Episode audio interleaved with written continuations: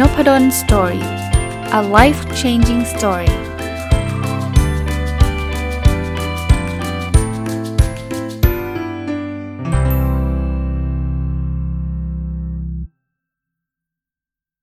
สวัสดีครับ ยินดีต้อนรับเข้าสู่นพดล Story Podcast นะครับ วันนี้หยิบหนังสือเล่มหนึ่งที่อ่านจบมาได้ผมว่าเป็นเดือนแล้วนะ แต่ว่า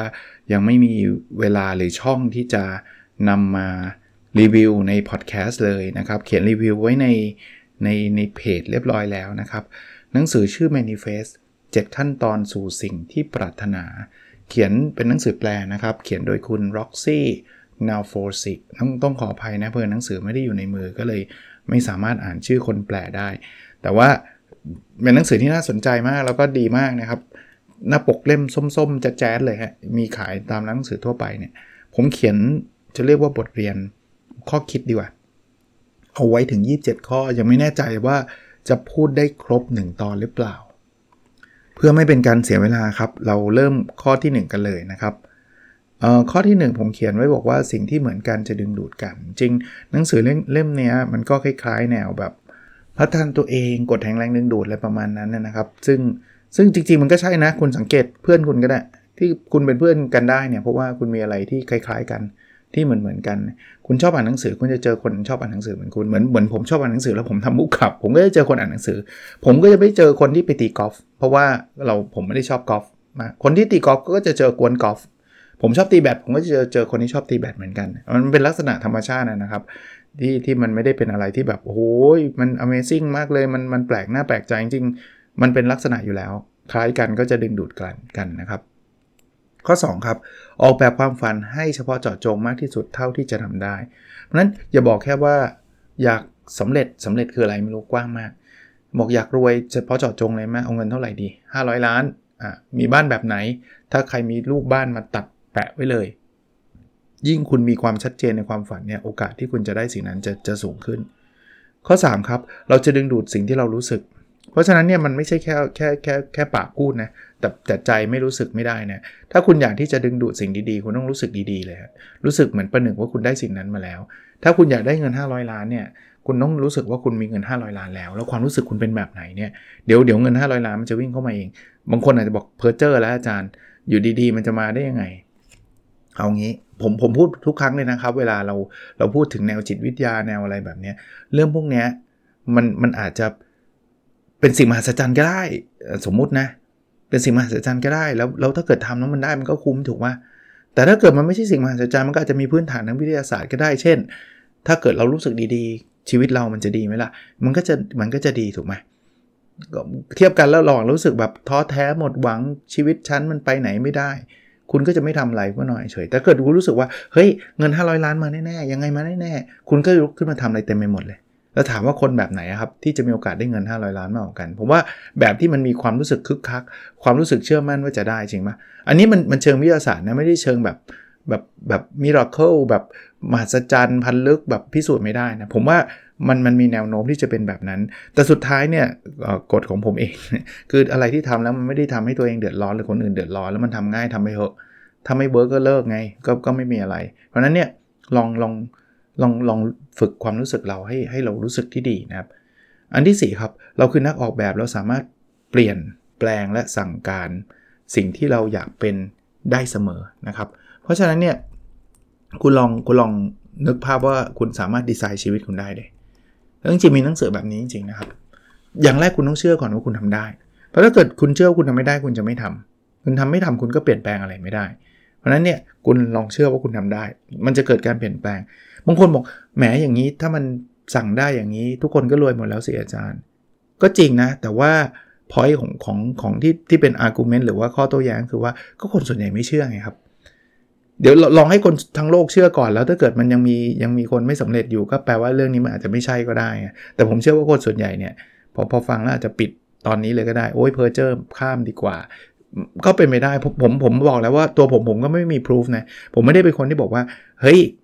ร้อยเปอร์เซ็นต์ผมผมว่าผมพิสูจน์มาแล้วมีงานวิจัยออกมา ผมก็ไม่ได้เป็นขนาดนั้น แต่แต่ส่วนตัวผมผมผมลองผมผมชอบทดลองทดสอบ แล้วผมคิดว่าไม่มีอะไรเสีย ถ้าลองแล้วไม่ work ก็เท่าเดิม ถ้าลองแล้ว work ก็ประสบความสำเร็จก็ก็ลองดูแล้วอย่างน้อยๆใน at least นะวิธีการอ่านหนังสือประเภทนี้แล้วหนังสือแบบนี้มันดีต่อใจอะ่ะคือเวลาเราคิดว่าเราเราทำได้มันมีความสุขกว่าเราคิดเราทำไม่ได้ครับ เพราะนั้นลองลองทำดูนะครับ ข้อ 5 ครับ เราจะดึงดูดได้เฉพาะสิ่งที่เราเชื่ออย่างแท้จริง ว่าเรามีค่าคู่ควรกับสิ่งนั้น อันนี้ก็ก็เหมือนเดิมว่า ถ้าคุณคิดว่าคนอย่างคุณไม่มีค่าคู่ควรกับเงิน 500 ล้าน คุณก็จะไม่ได้หรอก เพราะคุณคิดอยู่แล้วว่ามันไม่คู่ควรพอคุณคิดว่ามันไม่คู่ควรคุณจะได้ได้ไง ในเมื่อก็มันไม่คู่ควรนึกนึกภาพออกไหมครับ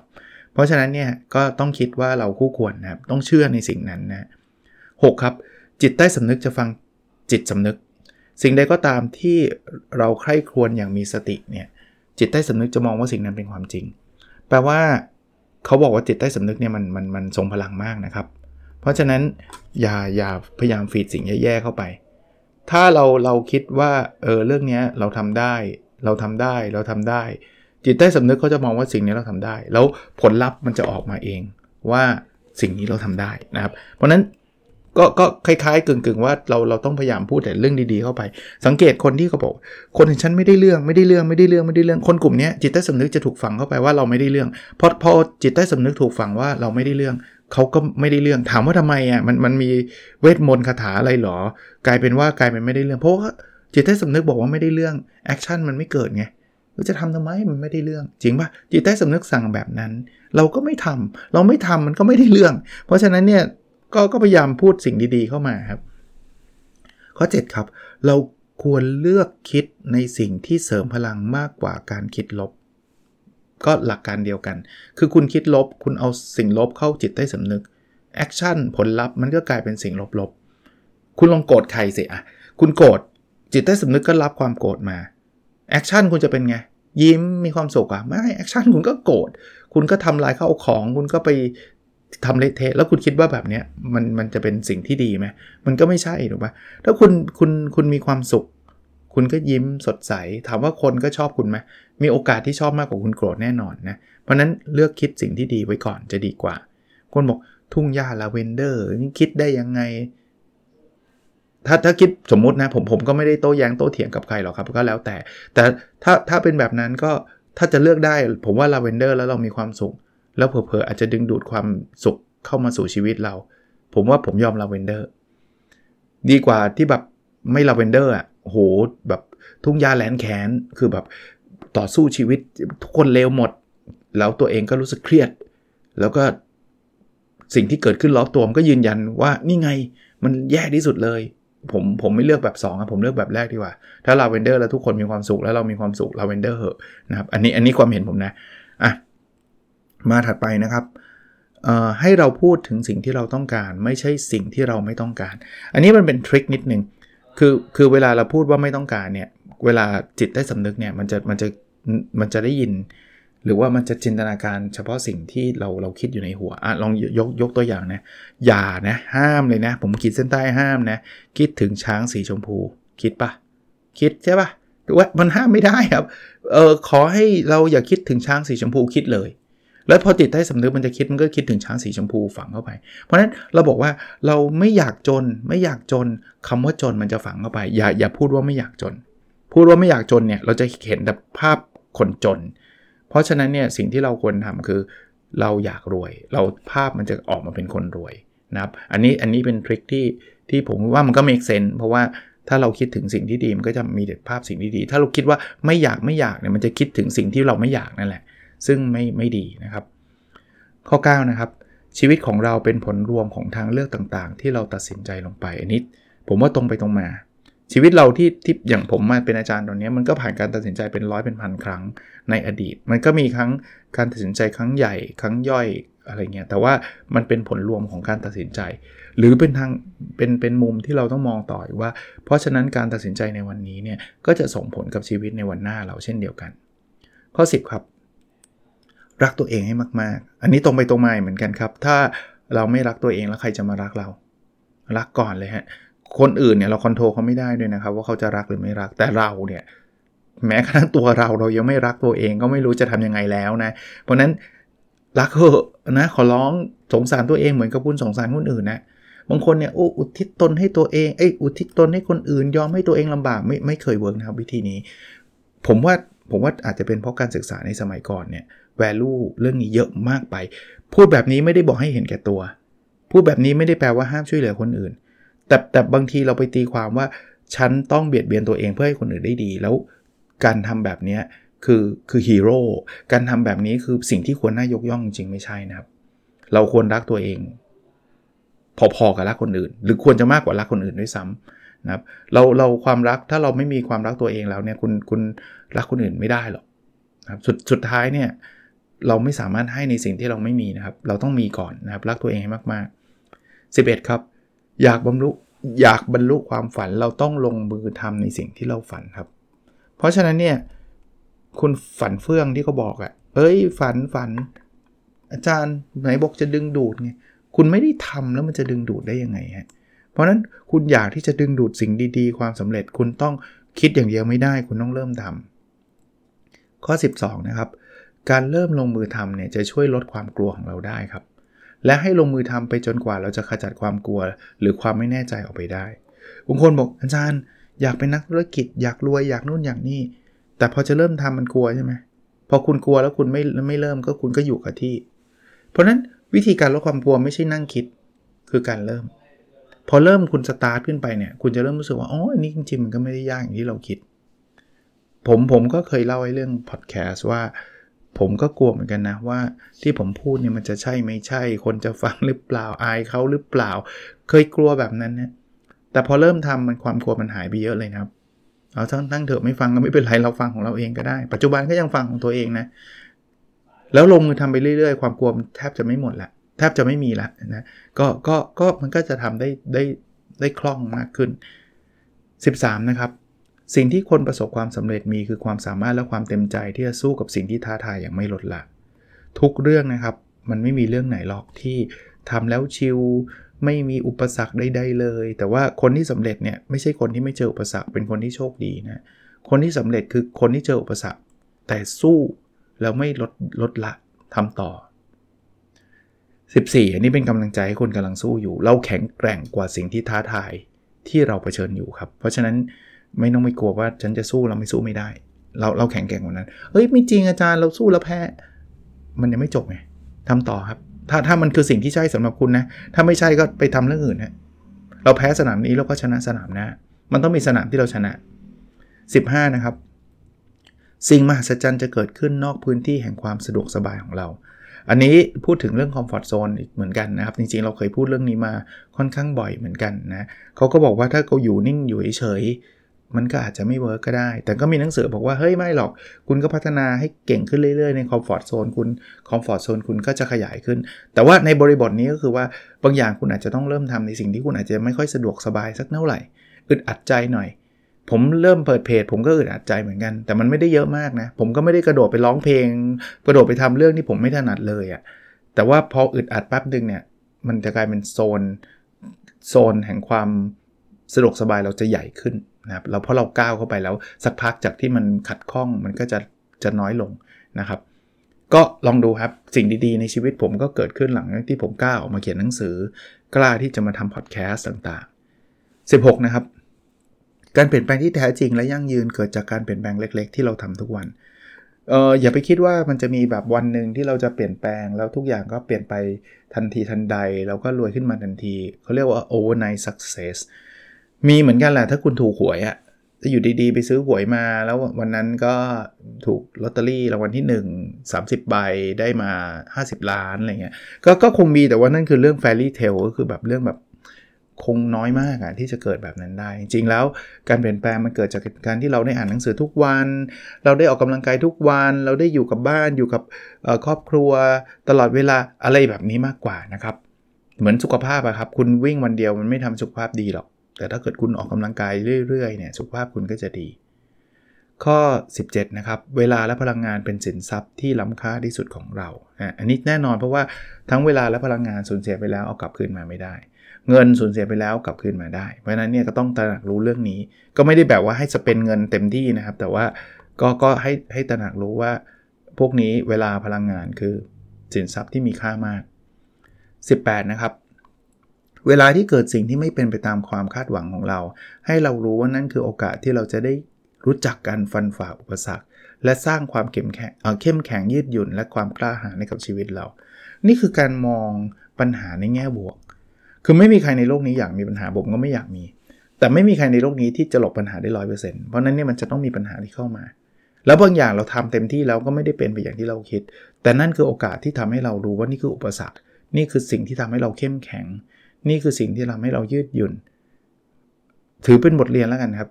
ถึงแม้ว่ามันจะไม่ได้ผลลัพธ์อย่างที่เราต้องการก็ตามนะครับ อันนี้คือคือสิ่งที่ดีนะครับ 19 นะครับ บางครั้งเวลาที่เราพบว่าทุกอย่างมันเหมือนกับกำลังแหลกสลาย แท้จริงแล้วมันกำลังขยับเพื่อเข้าที่เข้าทางต่างหากคุณเคยเจอบางวันไหมหรือบางบางช่วงชีวิตไหมที่แบบทุกอย่างมันไม่เป็นไปตามอย่างที่เราคิดเลย อันนั้นก็พลาดอันนี้ก็พลาดอันนี้ก็เละอะไรเงี้ยจริงๆแล้วมันเหมือนถูกเขย่าอยู่ฮะเพื่อให้มันลงล็อก เพื่อให้มันลงล็อก แล้วพอมันจังลงล็อกนั้นชีวิตคุณจะพุ่งเลย คิดแบบนี้ผมว่าก็ดีต่อใจนะครับ อย่าไปคิดว่าทำไมดวงซวยอย่างนี้นะคิดว่าตอนนี้มันกำลังขย่าให้เข้าที่เข้าทางมากกว่านะครับ 20 ครับบางทีการที่เราไม่ได้ในสิ่งที่เราปรารถนาก็เพราะว่ามีสิ่งที่ดีกว่ารออยู่ สมมุติคุณไปสมัครงานนะอยากได้มากงานที่แห่งเนี้ยเขาไม่รับเศร้าไหมเศร้าอยู่แล้ว แต่ให้คุณคิดว่าแปลว่ามันอาจจะไม่ใช่ที่ที่เหมาะกับคุณ คุณอาจจะเข้าไปแล้ว เกลียดงานนั้นมากก็ได้ แล้วสุดท้ายคุณก็ถูกไล่ออกอะไรเงี้ยชีวิตก็เฟลเข้าไปใหญ่ ให้ให้มองว่าจริง ๆ เขาไม่รับเนี่ยแปลว่ามันมีที่ที่ดีกว่านั้นรออยู่ แล้วคุณอาจจะมีความสุขในอนาคตมากกว่าการที่ได้งานนั้นด้วย แล้วส่วนใหญ่หลาย ๆ ครั้งเป็นแบบนั้นด้วยนะครับ หลาย ๆ ครั้งที่แบบเราไปจีบผู้หญิงคนหนึ่งผู้หญิงคนนี้ไม่รับรักอะไรเงี้ยแล้วสุดท้ายเนี่ยทำให้เราไปเจอผู้หญิงคนหนึ่งที่ดีดีแบบเหมาะกับเรามากกว่าคนนั้นตั้งเยอะอะไรเงี้ย อันนี้อันนี้อันนี้มีหลายคนผมว่ามีประสบการณ์นะครับมีสิ่งที่ดีกว่ารออยู่พูดแบบนี้เวลาเราไม่ได้ในสิ่งที่เราคิดหรือหวังอยากจะได้21นะครับรู้จักสำนึกรู้คุณสิ่งต่างๆ ที่เกิดขึ้นกับเราทุกๆวัน ก็กลับมาที่คำว่า gratitude journal ขอบคุณ 3 ข้อก่อนนอนทุกคืน ผมทำทุกวันมา 2 ปีแล้วนะครับ 2 ปีกว่าแล้วเวิร์กมาก ผมผมพูดสั้นๆแบบนี้แล้วกัน เพราะว่าพูดอยู่หลากหลายตอนแล้วนะครับ 22 ครับ อยู่กับปัจจุบันอย่างมีสติ อย่าเอาแต่ไปจดจ่อแต่กับอนาคตพรุ่งนี้จะเป็นยังไงนะมาลืนจะยังไงเนี่ย แล้วเดือนหน้าเนี่ยโอ้คุณจะกังวลไปหมดเลยฮะ อยู่กับปัจจุบันครับ enjoy ปัจจุบัน อยู่แบบมีสติไม่ได้อยู่เฉยๆนะ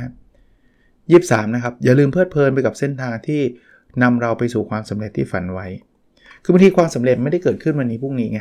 มันอาจจะอีก 10 ปี 20 ปีเราก็ไม่รู้เนาะ แต่ถ้าเกิดเราอยู่แบบทรมานมันก็จะยิ่งไม่สำเร็จนะมันก็จะดึงดูดความทรมานเข้ามา เมื่อไหร่ฉันจะรวย เมื่อไหร่ฉันจะสำเร็จมันก็จะไม่รวยทันทีฮะเพราะว่าจิตใจมัน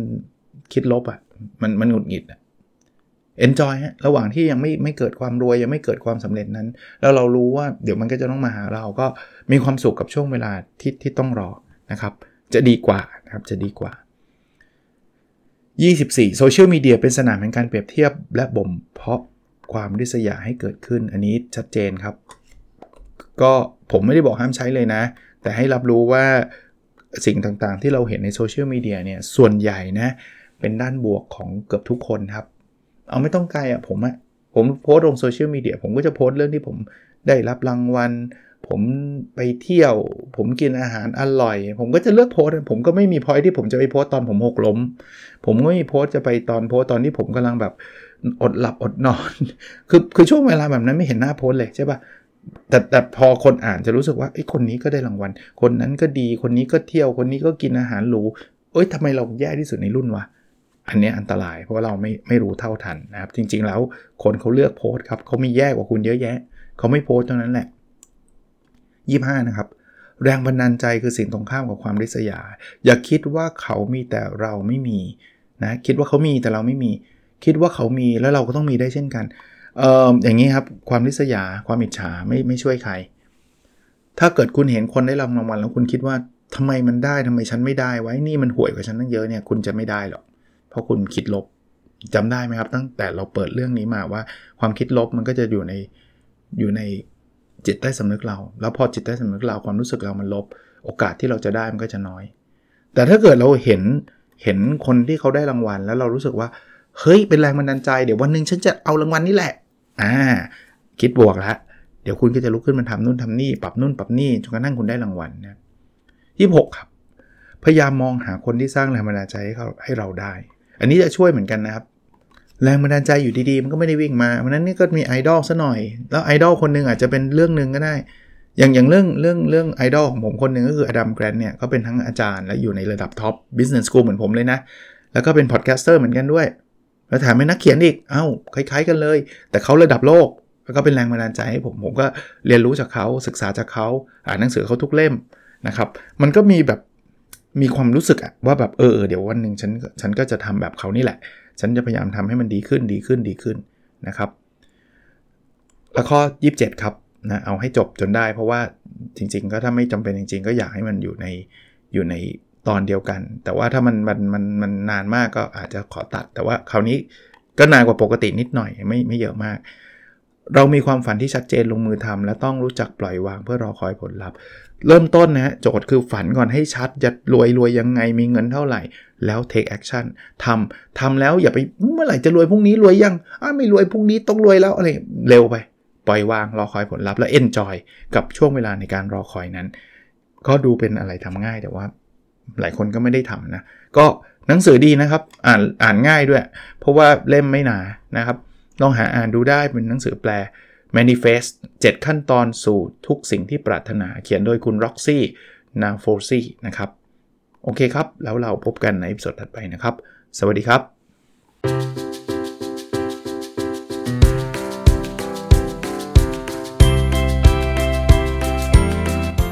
n o p a d o n Story